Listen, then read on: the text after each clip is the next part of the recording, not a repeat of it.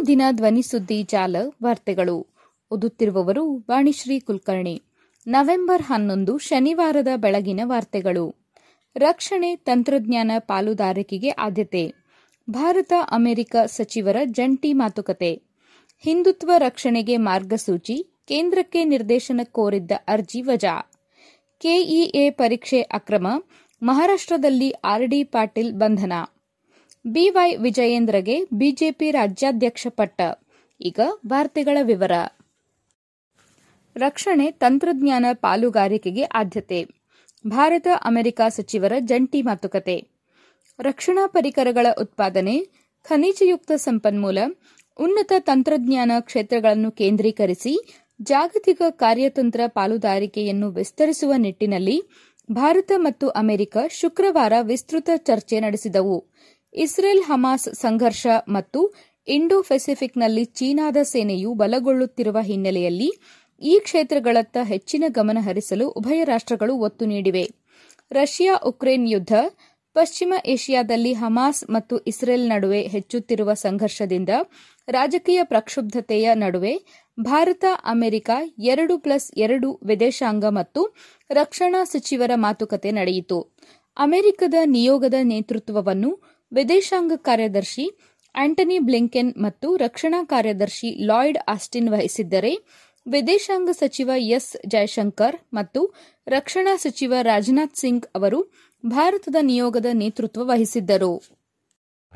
ಹಿಂದುತ್ವ ರಕ್ಷಣೆಗೆ ಮಾರ್ಗಸೂಚಿ ಕೇಂದ್ರಕ್ಕೆ ನಿರ್ದೇಶನ ಕೋರಿದ್ದ ಅರ್ಜಿ ವಜಾ ಭಾರತದಲ್ಲಿ ಹಿಂದುತ್ವದ ರಕ್ಷಣೆಗಾಗಿ ಮಾರ್ಗದರ್ಶಿ ಸೂತ್ರಗಳನ್ನು ರಚಿಸುವಂತೆ ಕೇಂದ್ರ ಸರ್ಕಾರಕ್ಕೆ ನಿರ್ದೇಶನ ನೀಡಬೇಕು ಎಂದು ಕೋರಿ ಸಲ್ಲಿಸಲಾಗಿದ್ದ ಅರ್ಜಿಯನ್ನು ಸುಪ್ರೀಂ ಕೋರ್ಟ್ ಶುಕ್ರವಾರ ವಜಾ ಮಾಡಿತು ನ್ಯಾಯಮೂರ್ತಿ ಸಂಜಯ್ ಕಿಶನ್ ಕೌಲ್ ನೇತೃತ್ವದ ನ್ಯಾಯಪೀಠವು ಇಂಥ ಮನವಿಗಳನ್ನು ಒಳಗೊಂಡ ಅರ್ಜಿಗಳನ್ನು ಸುಪ್ರೀಂ ಕೋರ್ಟ್ ಪುರಸ್ಕರಿಸುವುದಿಲ್ಲ ಎಂದು ಸ್ಪಷ್ಟಪಡಿಸಿತು.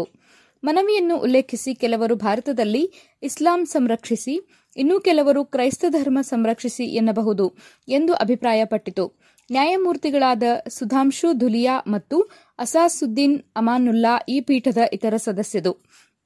ಉತ್ತರ ಪ್ರದೇಶದ ವ್ಯಕ್ತಿಯೊಬ್ಬರು ಈ ಸಂಬಂಧ ಅರ್ಜಿ ಸಲ್ಲಿಸಿದ್ದು, ವಾದ ಮಂಡಿಸಲು ಸ್ವತಃ ಹಾಜರಿದ್ದರು. ಅರ್ಜಿದಾರರು ಶಿಕ್ಷಣದ ಪಠ್ಯಕ್ರಮವೊಂದನ್ನು ಉಲ್ಲೇಖಿಸಿದಾಗ ಪಠ್ಯಕ್ರಮವನ್ನು ರೂಪಿಸುವುದು ಸರ್ಕಾರ ಎಂದು ಪೀಠ ಹೇಳಿತು.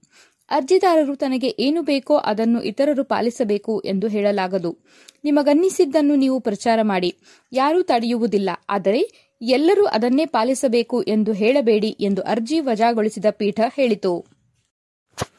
ಕೆಇಎ ಪರೀಕ್ಷೆ ಅಕ್ರಮ. ಮಹಾರಾಷ್ಟದಲ್ಲಿ ಆರ್ಡಿ ಪಾಟೀಲ್ ಬಂಧನ.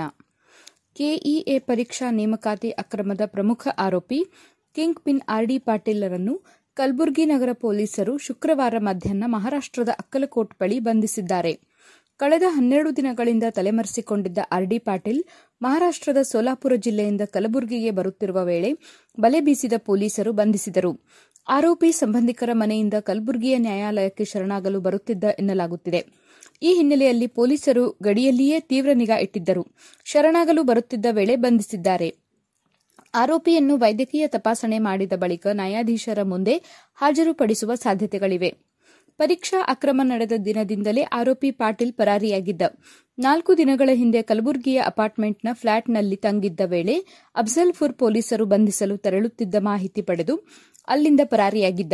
ಹೀಗಾಗಿ ಕಲಬುರಗಿ ನಗರ ಪೊಲೀಸ್ ಕಮಿಷನರ್ ಚೇತನ್ ಆರ್ ಅವರು ಡಿಸಿಪಿ ಕನಿಕಾ ಸಿಕ್ರಿವಾಲ್ ನೇತೃತ್ವದಲ್ಲಿ ಐದು ತನಿಖಾ ತಂಡಗಳನ್ನು ರಚಿಸಿದ್ದರು.